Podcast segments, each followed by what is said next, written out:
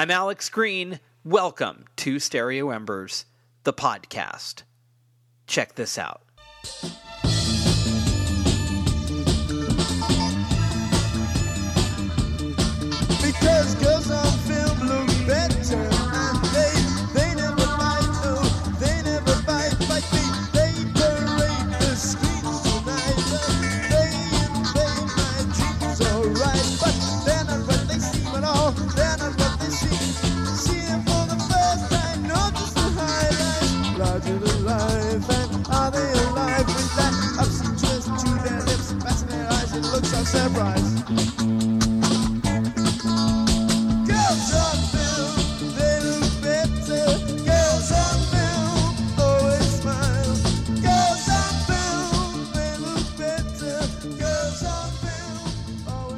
Is the music of Duran Duran when the singer of that band was a guy named Andy Wickett.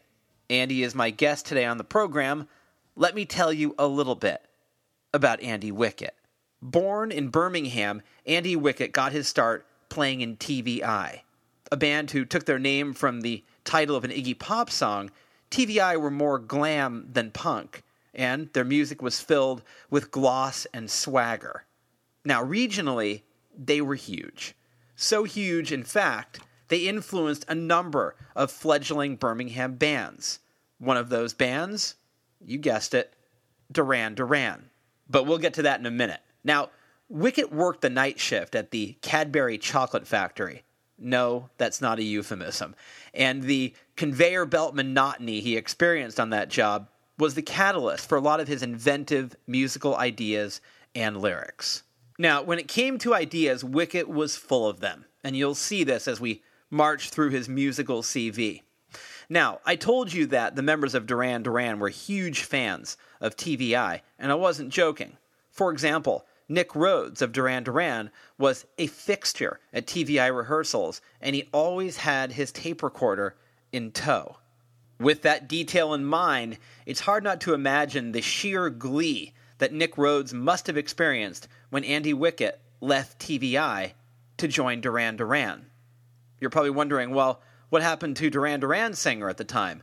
Well, that was Stephen Duffy, and Stephen Duffy did the only thing that someone would do in his position. That's right, he became the singer of TV Eye. Pretty incestuous scene there in Birmingham in the late 70s, apparently. But back to our story. The Wickett fronted Duran Duran now had an experienced and confident frontman who had the looks and the voice to take the band to the next level. But before you go to the next level, you have to go into the studio. And so the newly invigorated band did just that. Duran Duran entered Bob Lamb's studio, which was the location where UB40 were recording, and they knocked out a quick demo. Now, there were four songs on that demo Girls on Film, Reincarnation, Working the Steel, which, by the way, sounds like a good title for a Bob Seger song, and another track called See Me, Repeat Me.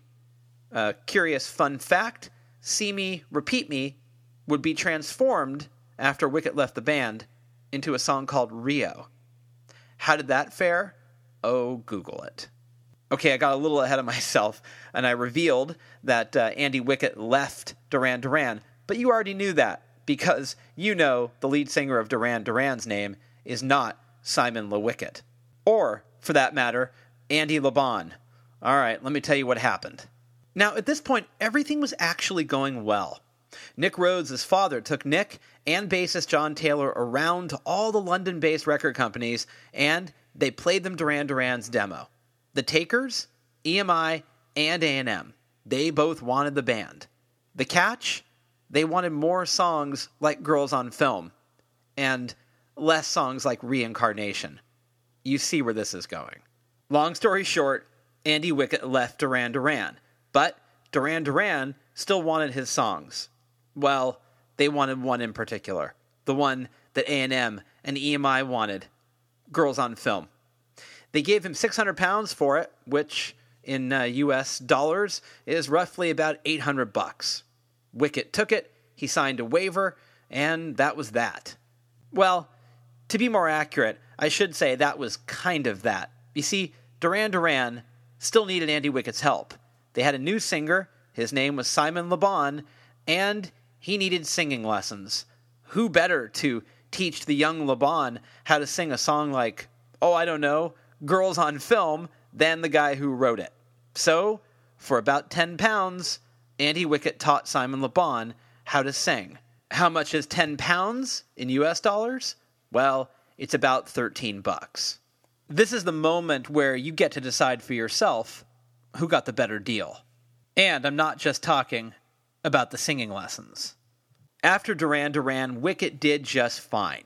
He went on to play with a Birmingham reggae band called the Experts, and they were actually one of the first bands to ever graft electronica and dub. They were wildly popular, and they opened high profile gigs for the likes of The Clash, U2, Orange Juice, and Culture Club. In 1988, Wickett formed World Service, who were the first British band to tour North Africa and the Sahara regions. And, as many stories come full circle, so does Wickett's. In 1996, World Service jumped on a high profile tour as the opener for none other than Duran Duran. Wickett went on to co write with Nusrat Fateh Ali Khan and Stereo Nation. He also produced a host of videos, and he even fronted a band called Mouse 61. In March of 2017, Andy Wickett and World Service put out the very fine album Creatures of Love. Now, before I play you the conversation with Andy Wickett, I got to tell you, I was really excited to interview him, and I was familiar with his story, and I thought it'd be really interesting to kind of hear about those early days with Duran Duran. Uh, but maybe you've noticed this podcast doesn't really focus that much on the past. I'm I'm more interested in the current creative moment that artists are experiencing and going through. But Andy Wickett's past is almost too delicious to pass up. I mean, imagine you were the singer of Duran Duran and then you weren't and then they were huge, right? They were they were like Beatles huge in the 80s. I think they were sort of our new wave Beatles. And so I thought it'd be interesting to talk a bit about the past with Andy Wickett, even though, look, I don't have a moratorium on talking about the past. I'm fine with it. But there's just general biographical things that everybody knows, and I try to get that stuff out of the way in uh, these opening monologues. And then it kind of dispenses with all the heaviness of the past, and we can focus on the present and the future. But again, with Andy Wickett, I kind of wanted to go back and talk about those times. It was a weird interview. It was really strange. It was kind of stilted and it got a little uncomfortable, and I could feel it getting away from me. Andy Wickett is a really nice guy, and he's immensely talented and very cool, but something wasn't going right in the interview. And then I kind of figured it out. And once I figured it out, I think we both relaxed. And it was kind of a relief, I think, for him and for me. Uh, I really enjoyed talking to him. I got to tell you, if you get a chance, pick up his work. The guy is amazing. His voice is so powerful. You can see why Simon LeBon wanted singing lessons from Andy Wickett. His musical ideas are really inventive, and the way he can inhabit a song is, frankly, in my mind, completely original and totally commanding. All right, so here's my chat with Andy Wickett. It's a little weird at first, and uh, I think you, I think you're going to see why uh, it becomes less weird once the tension is finally broken. All right, here's my chat with Andy Wickett. Enjoy it right here on Stereo Embers, the podcast.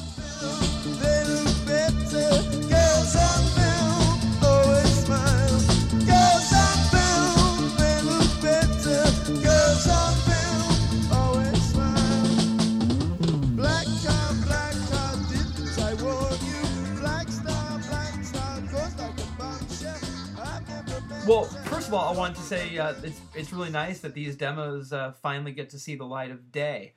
Um, Yeah, what- yeah. you know, what, what's that like for you to kind of finally get these out?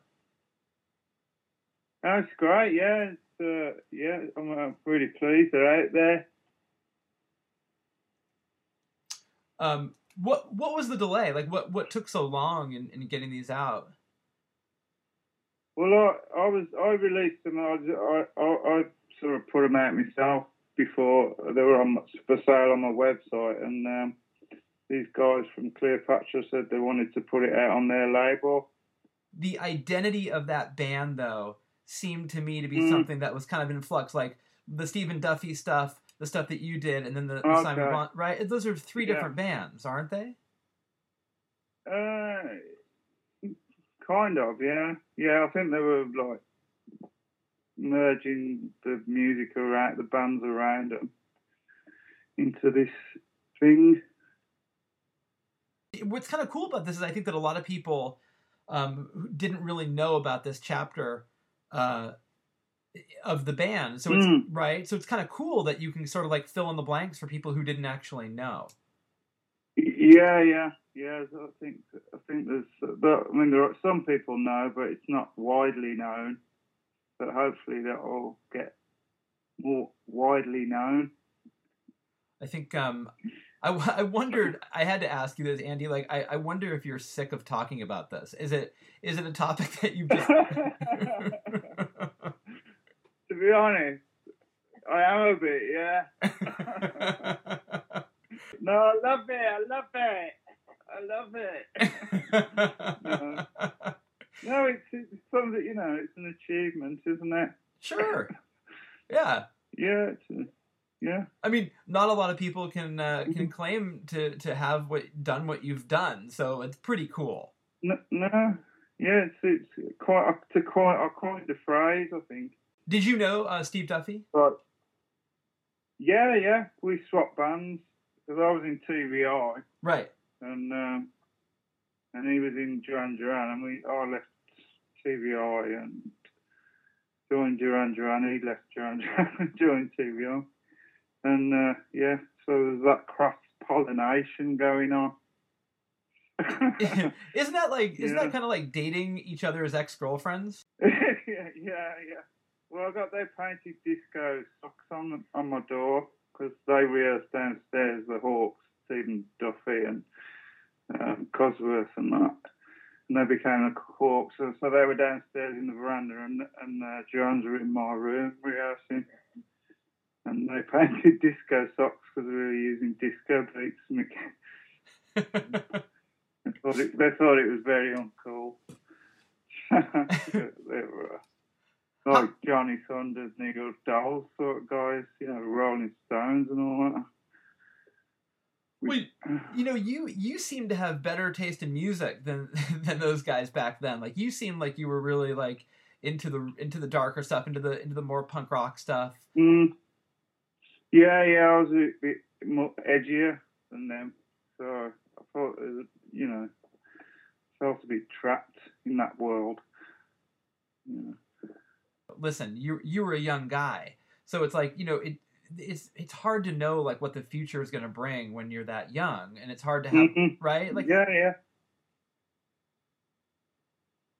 so- You don't know. You never know what's going to happen, really. So, I mean, I did have an idea of where they were going because of the response from the uh, the demo when they took it to London. They, they were the, um, Nick's dad took them to London and uh, they took that demo down there and they said, uh, "If you got any more songs like Girls on Film, we'll sign you." So I knew that uh, then that they were going somewhere, or I was.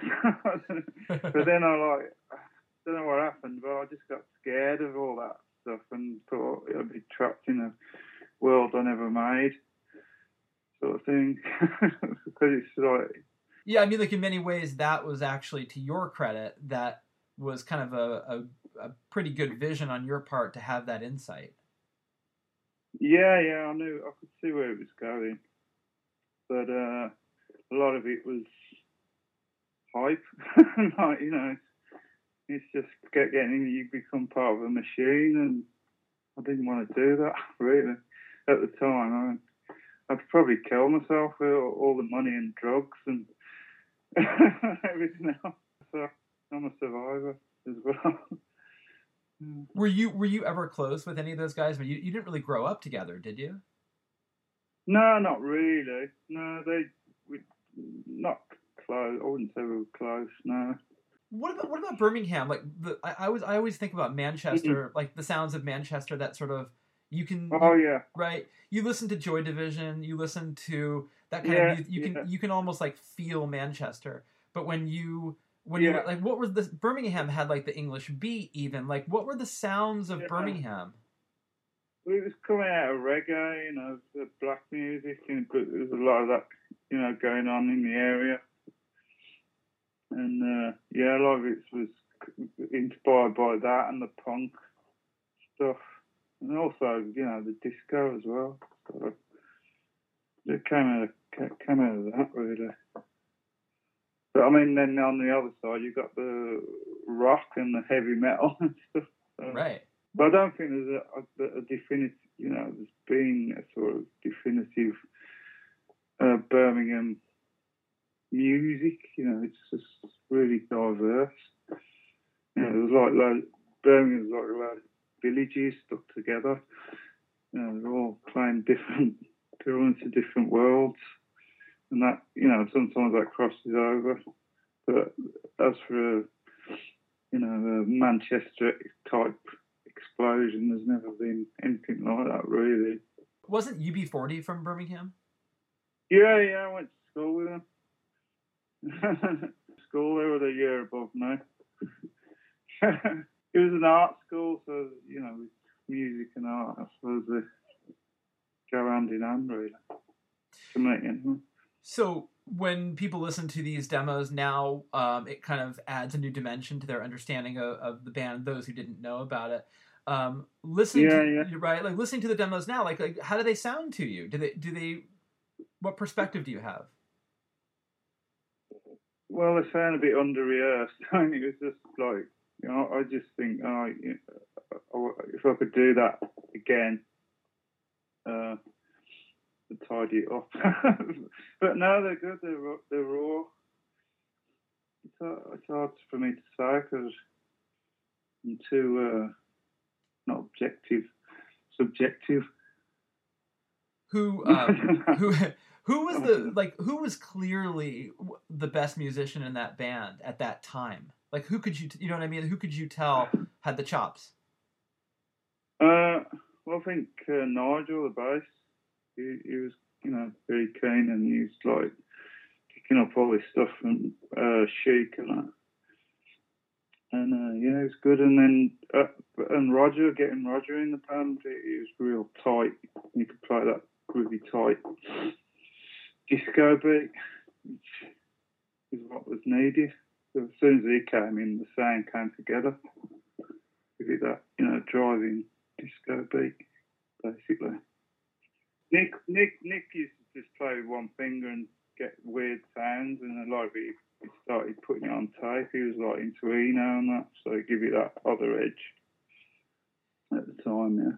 You're you're such a different singer than Simon LeBon. What's your take on that guy's vocals? What do you think of him as a singer? Uh, he's all right, you know. Does the job, I suppose. Yeah. I did. I gave him lessons. they get they used to pay me their management to give him lessons because they, they wanted him to sing like me, basically. Yeah. So when uh, you left TV Eye, what kind of band was Yeah. T- like what what was TV Eye like? They were like Iggy Pop, uh, the New York Dolls, the Stones, Sex Pistols, um, all that sort of Johnny Thunders, uh, all that. And then Ultravox, the early version of Ultravox, as I wanted to put a bit of that in. Bowie, uh, all that sort of. You you can you can get the album, an album of uh, stuff, demos and stuff online. I would imagine that you Yeah. you probably didn't have much patience for the the synth pop that was soon to come. I could see that going against what you liked. I like some of it. I liked Gary Numan and that early Gary Numan before he became totally synth. I like when he got guitars and the Tubeway Army. I like I because I, had a stylophone and uh, again the I had some uh, some of the members like mute, nearly mutinied about me playing it. But yeah, because we did Stevie's radio station with TV Eye, and uh, that was one of the uh, songs that Duran Duran liked. Uh, Nick came around and taped it. He loved that song, and then uh, I did the song with the band when I joined them. So that later became Rio. So I did like, you know, I do like uh, keyboards and stuff. You should also also check out my new album, Creatures of Love, which is out on Cleopatra Records. Oh, I've got got to get that in. Sorry. No, no, it's good. How would you describe your new album? Uh, well, shit. I don't know if I can. I don't know if I can. It's there's so many different things in it. It's ah, creatures of love. It's so it's got some. It's got some. Uh, it's got loads of things in it. You need to good songs uh, and variety of soundscapes mixed with good songs. I don't know. Sorry. No, no, it's No. good. It's not my job. It's not my job. no, I know. I write. That's my job. I need I'm. to formulate my thread. Where, what's my thread? What's my thread? I promote myself? What's my angle? well, you've you've done your job. You've recorded the album. My job is to tell you what Yeah. it sounds like. Okay, will you tell you have a listen to me and then tell me and play some of the tracks, please? I will. I have a very good friend uh, named Matthew Edwards who's from Birmingham, and Oh yeah, I know. You- you know that- San Francisco? yeah, yeah, Yeah, I, yeah. I came over and I was walking down the street and uh, I met him at the crossroads. He was just walking across the same time. Chance. Wait, so Chance. you hadn't seen that guy in years, and you're in No. San Francisco, and all of a sudden he's there. Yeah, yeah, yeah, yeah, yeah. yeah. What what was that like? One of them. It was interesting, you know, shocking at first, but yeah, we had a, a beer and that, you know. Yeah, it was good. Did you um? I, small world. yeah, it is. I mean, world. he did you grow up with that guy? Mm, not grow up. I used to hang out with him for a while in, you know, up in town. Yeah, and he's, we TV Eye played with their band and supported each other and stuff. Yeah, so yeah. Well, you know, he is back in Birmingham, so you might be walking down the street, you might run into him again. Yeah, I saw, I saw him not long ago. He's playing a did a gig in town. Yeah, so yeah, yeah. no, he's back. I, I think one of you one of you guys is following the other. yeah, yeah, yeah. He's tracking me, tracking each other. hey, I'm I'm glad that these demos have come to light in a bigger way. I think people should hear them. I think it's an important Yeah. chapter. Yeah, yeah, nice one, man. Thanks. You know, and I, I know you're sick of talking about Duran Duran, so I appreciate you talking about it with me. It's all right. It's all right. It's all right. It's all right. It's all right. Best of luck to you, sir. Cool. All right, Alex. Nice talking to you, man. Love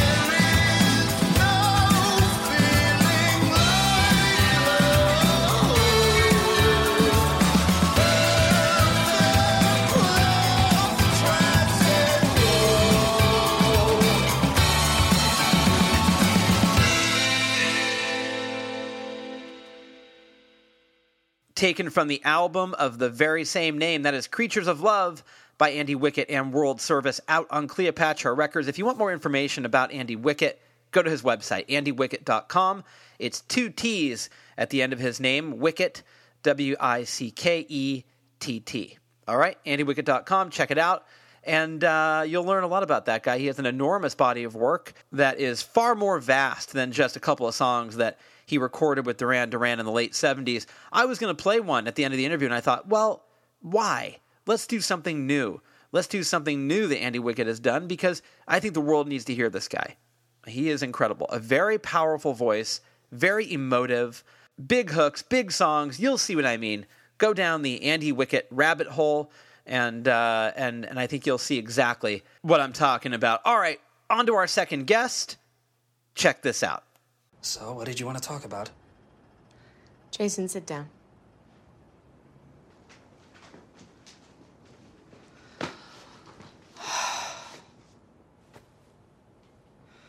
I'm leaving you.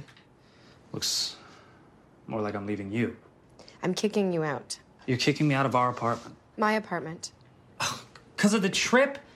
Come on. Carol, could you just please be supportive for once? I have done nothing but support you. You you rework your whole fucking life around these stupid hyper masculine ideals that you get in your big dumb head, and I am always there to support you when you start and then you quit. What? When? Oh, okay, let me see. Um, two years ago, you were a runner. We had to wake up at the buttfuck of dawn to run for two hours, and that lasted until you blew your knee trying to run to Mexico. Hey, I got pretty far. And then it was MMA. MMA is very hard, mhm. Carol. There are still bloodstains on the floor. Woodworking, poker, boating, hunting, shooting ranges, fucking classic car restoration. Hey, where is that 65 Impala we were going to drive to Big Sur? It is in our garage. Does it have wheels? Carol, this is different, okay? Does it have wheels? It looks cooler without wheels. Well, he has a point. That is a scene from the new indie comedy, The Outdoorsman. Let me tell you a little bit about The Outdoorsman. Set in Los Angeles, The Outdoorsman is an indie comedy about missed opportunities and love, but it's also a movie about the realization that failure is one of the best ways to conquer our fears. The movie stars Brent Morin, who was on Undateable, uh, Saturday Night Live's Sasheer Zamata. It also has cameos from Brooks Wheelan, who was also on SNL, and Laura Kightlinger. Uh, the movie's great. It's really charming. It's really funny. It's very moving as well. And I think, in my opinion, the movie is about the idea that we kind of have to push ourselves to face our demons because if we do, it's the fastest way to chase them off. The Outdoorsman was an official selection at the Newport Beach Film Festival, and for good reason. It is truly one of the most charming films of the year. Um, it's incredibly sweet. It has a really big heart, and you know it handles it handles some pretty heavy material uh, in a really deft way. The director of the film is David Haskell. He's a first time director, and he did a great job of telling a story about a guy who's going to spend a year in the wilderness, but he's never been camping before. And Mr. Haskell is my second guest today on the program. What's really cool about this conversation is that David's career is just beginning, and it's really fun to talk to somebody who's embarking on a career. So he talked a bit about the process to get this movie made for a guy who'd never made a movie before. He also talked about how he got Sasheer Zamata and Brent Morin for the roles, and he kind of revealed a little bit about what he's working on in the future. This guy is one to watch. Really great guy, really great film. Enjoy this conversation right here on Stereo Embers, the podcast.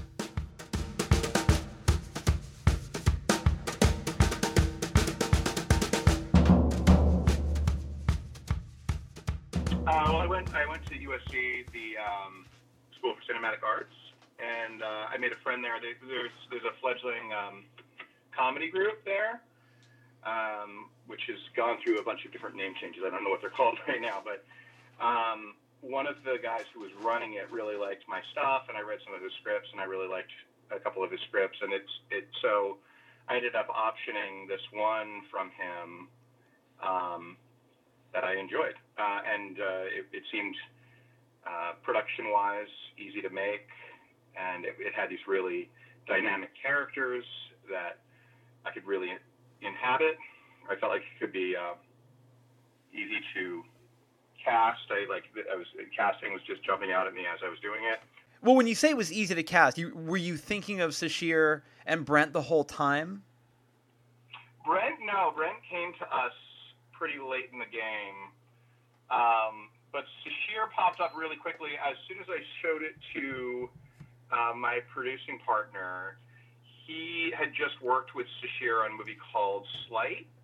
Um, and he, you know, threw her out. I went back and I looked at a bunch of her SNL stuff, and then I also remembered that um, I also refound her old web series, which I was just in love with when it first came out. So um, immediately she seemed like she had the emotional fortitude and um, humanity to play Mona. She has an incredible strength and vulnerability, and I and I think that that makes her so appealing as an actress. Right? I, I do too. Yeah, I mean, That's exactly what I loved about her. Yeah, I, she was really lovely to work with. She was really, um, she's a really smart performer. Um, I think she um, is filled with life and strength, and um, it, both in the role that she that we had her in, and also just off off camera as well. She was a really fun person to be around. was it hard to get her? I mean, that, I wonder. Like sometimes um, I've been involved with some scripts and trying to get people, and, I, and I've always heard from studios, you, you know, we need a name uh, to get this thing made, and she is a name. And, and I, but I wonder, coming from being kind of a rookie director, right, and she's somebody who has, um, you know, some credits obviously to her name. Was it hard to get her on board or to convince her to come on board? I wish I could say yes, but no. I we sent her the script. She liked the script. We met for lunch. I was I was at Tribeca um, with a, a a short film that I produced, and um, we met for lunch and we got along. And I remember she we, we ended up going like to like some weird knickknack store afterwards and just for like hanging out. And then I didn't get, she didn't commit in, in the room. And then I just emailed her like as she was getting on the subway. And I was like, please say yes, please say yes. And she emailed back pretty quickly that she was, that she could do it. So it was great. And what about Brent? Like how for him, obviously he was on Undateable. I remember him from that. I've seen his stand up. Um, was he was he who you not who you had in mind to begin with, and how did he come on board? Brent, um, Brent was a long story to get on board. He was not necessarily a person that I thought of right away, but when he was presented to us, he was really perfect. Um, it took us a while to find him. Um, we, you know, it's it, it was a little trickier, and he ended up signing on less than a week before we started shooting. So he was a real blessing. Um, but he was I, I don't know he was just a funny he's just had has all that that um, again vulnerability and and and humanity that that um, Sasheer had so he was uh, it was it was a long path to find him though it's, it takes a while to really get you don't realize this but it takes a really long time to get a no and so you'll send out an offer to somebody and then like three weeks later it'll come back no they can't do it and you just keep keep plugging away. But then eventually we found an agent um, who read the script, really believed in it, and um, he was like, I, could, you know, I could probably get this guy. And we we watched his stuff and just loved him for it. So A, a lot of people who who listen to the show are are sort of you know upcoming musicians, actors, directors, artists, um, and this project seems like it came together in a in. Now, I don't know if this is true, so so help me out. But it sounds like it all came together really easy or fast. Is that not the case? And were there years of struggle for you, or how, what's what's the story with you and your and your process of getting this thing made? the actual like script development took a very long time. I think it took about a year and a half, two years even. Um, but then, yeah, once I met with Sasheer, I got to a place that I liked it. And then once I met with Sasheer, it was a very quick process. I met with her in April and we shot in August. And we made this um, pretty, it's an interesting gambit to make. I would, if anybody was listening that was looking to make a feature, I would consider um, this as a possible strategy. If you can get, uh, if you have some of your money, um, and you get, you get, you feel like you finally get like one little foot in the ground. Um, set a set a date, and everyone takes it more seriously. The second you, the second you say we are going forward, we have a date, we're moving forward, and like come hell or high water, it's going to happen. Everyone you work with, every agent, every manager that you work with, starts pitching it as something that's happening rather than something that you know may or may not happen, and people get a little bit more excited about it. Obviously, it's a gambit because if you can't find the perfect person, you either end up with an imperfect person or you the whole thing falls apart and you waste a ton of money just paying people to to even start working. Um, but it worked out really well for us. Um, I think we really got um, great people for our for our project. And it sounds like script development, though it took a long time, that sounds like the real foundational element here. That was the thing that I really I needed before I was going to throw myself into it, and so it was a it was a lot of back and forth with the writer. Um, it was that was a pretty tenuous, drawn out process, but it, you know I was really pleased with the with what we went forward with. For you, so then, okay, so everything's in place. You've got really great people, and now you're behind the camera. Was there a moment where you went, "Oh my god, now I actually have to direct this, and like I got to figure out how to do this"? What were were you nervous to actually take charge, or were you sort of like ready to hit the ground? So I made a whole book for myself, um, and I broke. I got real left brain about it for some reason. Um, I, I don't know why. I felt like even if I didn't use it, I wanted to create some sort of just just a book and have even with numbers in it. How intense do I want the scene to be? I, uh, there's like um, how funny do I want this scene to be? How light do I want the scene to be? And I, wait, there was another one. There's one that was really similar to intensity, maybe proximity like just all sorts of notes about the qualities of the scene. And then I brought the book with me to set, and I don't think I opened it once for the entire shooting. But I think just making the book had like really helped me because at some point you're just like the camera has to go here because it's a small apartment, and if you want a wide shot, it's going to be here with this lens. So, um, so yeah, that, uh, but that was a really important process for me. Yeah, it was. Uh, you know, stepping onto every time I've ever directed anything, just that first day of stepping onto set is just the best feeling in the world because um, you get to make people do things that make you laugh, and you get to be around these funny, cool people, and it's all about entertaining yourself, and I think that's what. Um, that's what makes it such a fun job. Is I, I just get professional people to come entertain me have you been able to watch the movie? I know some people they don't listen to their albums after they record them. They don't watch their films after they make them. Um, where do you fall in that category? I watched it in Austin. I I really, I mean, I was still laughing through the editing, through the sound mixing. I would say right around color, like the last two times I watched it, I was like a little hand wringy. But like just the fact that I would got that far was really exciting to me. and then once it premiered at Austin, we, it was really a fun thing. It was, you know, just be in a room, people were laughing their their asses off. I was sitting next to Monique, who plays Sasheer's friend, um, and she was just dying the whole time. It was really, it's made the fun, made the experience really fun. I find it really hard to watch by myself right now, um, but I I am thrilled to screen it uh, with people in the in the theater you know, in, in the old days, before Netflix and before you know, there used to be these sort of art house um, theaters that I used to always go to here in the Bay Area, which is where I'm from. We had a ton of them, and now mm-hmm. a lot of them are gone, um, which is heartbreaking. So, in terms of getting this movie, because I hadn't heard of it until until your publicist had written to me, and I was like, "This is the kind of movie I want to watch." Um, and I would have watched, you know, in the old days, I would have gone to see in real life out in the world. How is this movie mm-hmm. reaching people? How what is that process like, and is that as challenging as actually making it?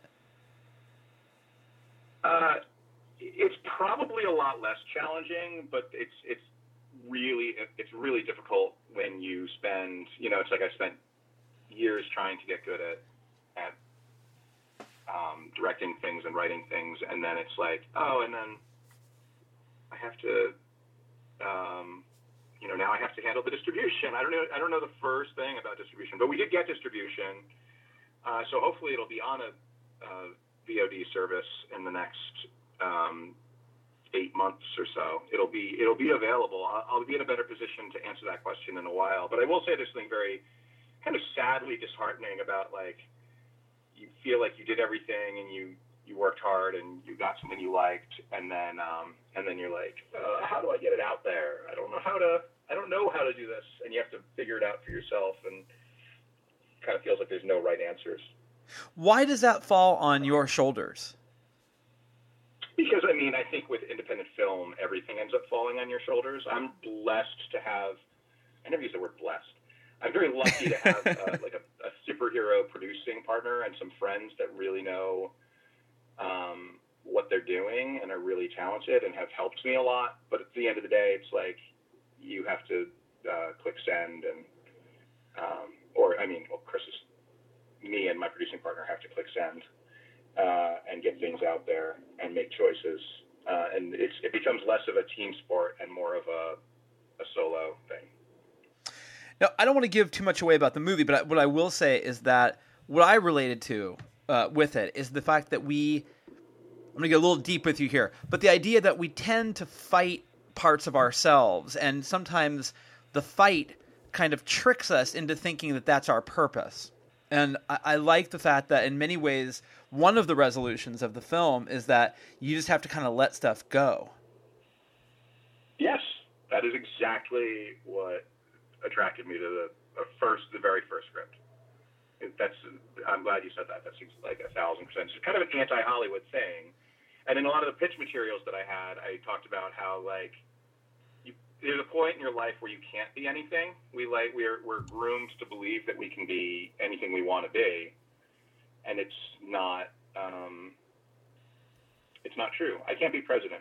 There's there's no uh, there's no version of the of world events that will end with me being president. There's there are people that will never be models. There are, you know, and I think that um, yeah, fighting for it can really fighting for something you want can really um, bring a lot of truth to your to your life and really help you understand what you are. But at the end of the day, sometimes there's the moment where you have to accept who you really are.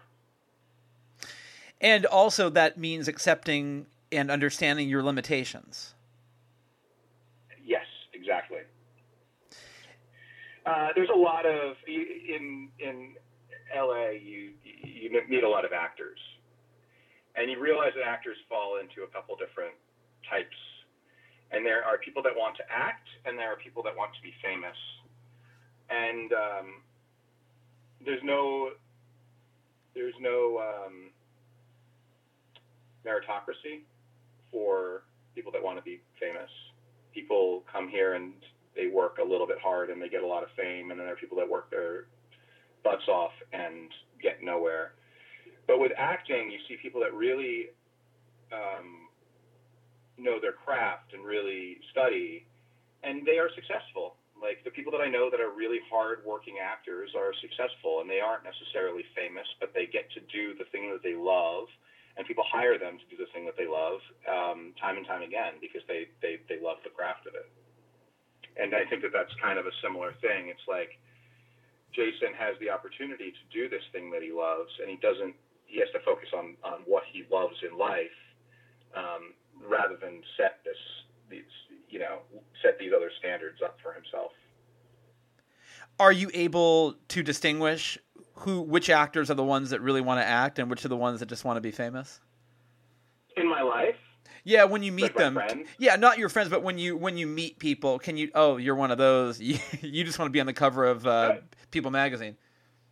I don't. I mean, I don't look. I don't look down on people that want that. It's No, no. Certainly, like a, a, an enticing thing. It's usually pretty clear. There's also like a lot of people that spend a lot of their time working, and it's not even to get famous. It's like they feel like their their purpose is to is to promote themselves, and um, yeah, you can you can sort of tell. It's all legit. It's all it's all a thing. I I I'm always intrigued by talking to like the people that act that really want to learn how to react on camera and make choices. That to me is a, always a really interesting conversation. But there are definitely a lot of actors who will.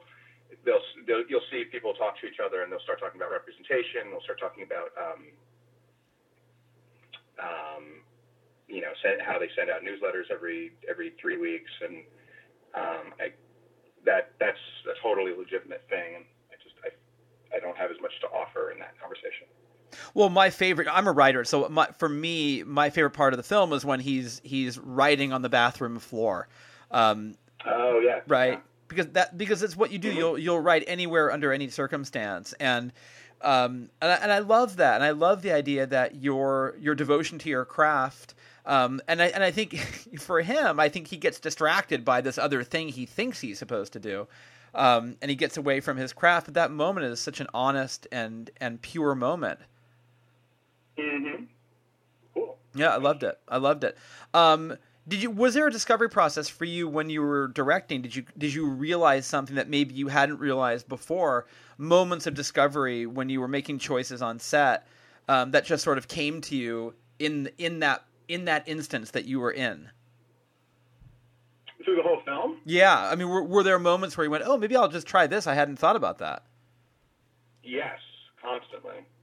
I mean, that's that's what one of the things that really makes it fun. Um, it happens at every moment. I, when I was shot listing, I got this idea. I mean, you're always trying to like work in reactions, and that's always editorially the most important thing. But there's the dinner scene when Gerard comes to dinner, and one of my favorite moments in the film is this moment where um, Brent shoots Rick, uh, shoots Rick this really chastising look behind everybody's back. Um, and that came up in shot listing, and then uh, we cast them. They're best friends in real life, and um, uh, it's just like it was a it was just an afterthought of a shot list thing, but it, it ultimately was like one of my favorite parts of the scene. Um, so yeah, there's tons and tons of moments of discovery. Rick uh, Shapiro plays Gerard, just you know can improv and then like say crazy shit for 45 minutes straight. Um, so that was always fun. We got some really good stuff out of that. Um, but yeah, it was uh, it's constant discovery. His mother, Jason's mother, says something to him, which is real, and she says "Mother of the Year" when she says it, and she's right. But she says that you know in life you you have to fail at things. That's part of the process, and and that's again one of my favorite moments of the film where failure is as important as success. Mm-hmm. Yeah.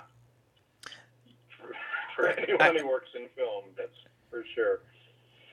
It's a hard thing to explain maybe to a 10-year-old, which is which is maybe why they hadn't had that conversation prior to them, but you know, as as adults, you and I understand that you learn a lot from failed relationships, failed endeavors, failed creative um, detours or or turns that you take. But that's a difficult thing to explain, obviously, to a child. But there's some real wisdom behind that. Yeah, it's something that I try to remind myself of a lot. Um, it's uh, it's definitely a a thing to remember. What do you think it is that we learn from our failures? That what what do you think ultimately we're being taught? I think it's just what you do differently the next time. I think that's I think that's uh, how I apply it. Um, in Jason's case, I, I mean, there's a moment where there's a moment where Mona tells him, you know, for a guy, uh, you sure are good with people for a guy who wants to live in the woods for a year. And um, the thing that, mu- that that Jason really um, misses uh, about himself is how much he likes being around people and how much he likes making people laugh and um, and doing things like that. So so in the end, he gets his his outdoors fixed, but he he also gets an opportunity to be around people. And I think that's really important to him. Yeah, because I was going to say, you know, he he picks up a really beautiful girl uh, while doing laundry, and it was and it was effortless. It's totally easy for him, but he can't start a fire. And it's sort of like, dude, go with where you're strongest. Exactly. um, so tell me about you. What is what's next for you? Uh, I've got a couple ideas brewing. I got a, I have a, an, a radio, uh, radio play style podcast narrative that I'm working on, um, which we're hoping to record in the next um, month or so. And I, I'm also um, writing a feature film um, based on this punk rock hero, based on the music of a, a punk rock hero of mine. Um, and it's, it was loosely inspired by his, his music. So that's that's what's going on right now, and um, you know, always got new ideas. Yeah. Can you uh, can you tell me who the punk rock hero is? He's a guy named uh, Adam and His Package. I don't. Um, he's a Philadelphia Yeah. guy. Um, real funny, real catchy songs, really um, pointed. Um, and he's a really lovely guy as well. Yeah, I remember him. He put a bunch of records out on uh, was it Hopeless back in like the early 2000s. Um, Yes. yeah. Yeah, or Sub City. I remember that guy. He is he still around? Uh, he j- had just had a moment. He um, he played on uh, Chris Gethard's show, um, and uh, but he's a he's a full time teacher at the at the high school I went to, so I was able to connect with him through that. He's really nice. He was did not disappoint in niceness when I met with him. Um, and just a positive, um, gentle guy. So you're, you're writing something about him in terms of like a script kind of based on loosely based on him or, or an actual biopic on him. Definitely not a biopic. It's it's in a spot that I'm having a really hard time pitching it, so I'm, I'm gonna shy away from some questions about it. But it's um, it's inspired by his music. Got it. Got it. Okay, yeah, we'll, we'll keep it vague. But dude, that guy rules. I love that guy. I know he's so good. He's so good. Um, you know, David, I got to tell you, man, you have a real gift. I loved this movie. You are a great director, and I, I love what you're doing. You have a very deft eye. And one thing I loved about this film was that, you know, the script is one thing, but the director's choices are another. And the choices you made showed the humanity um, and the fragility and the grace behind all these characters. I thought you did a beautiful job. Thank you so much. That's a really day making thing to say.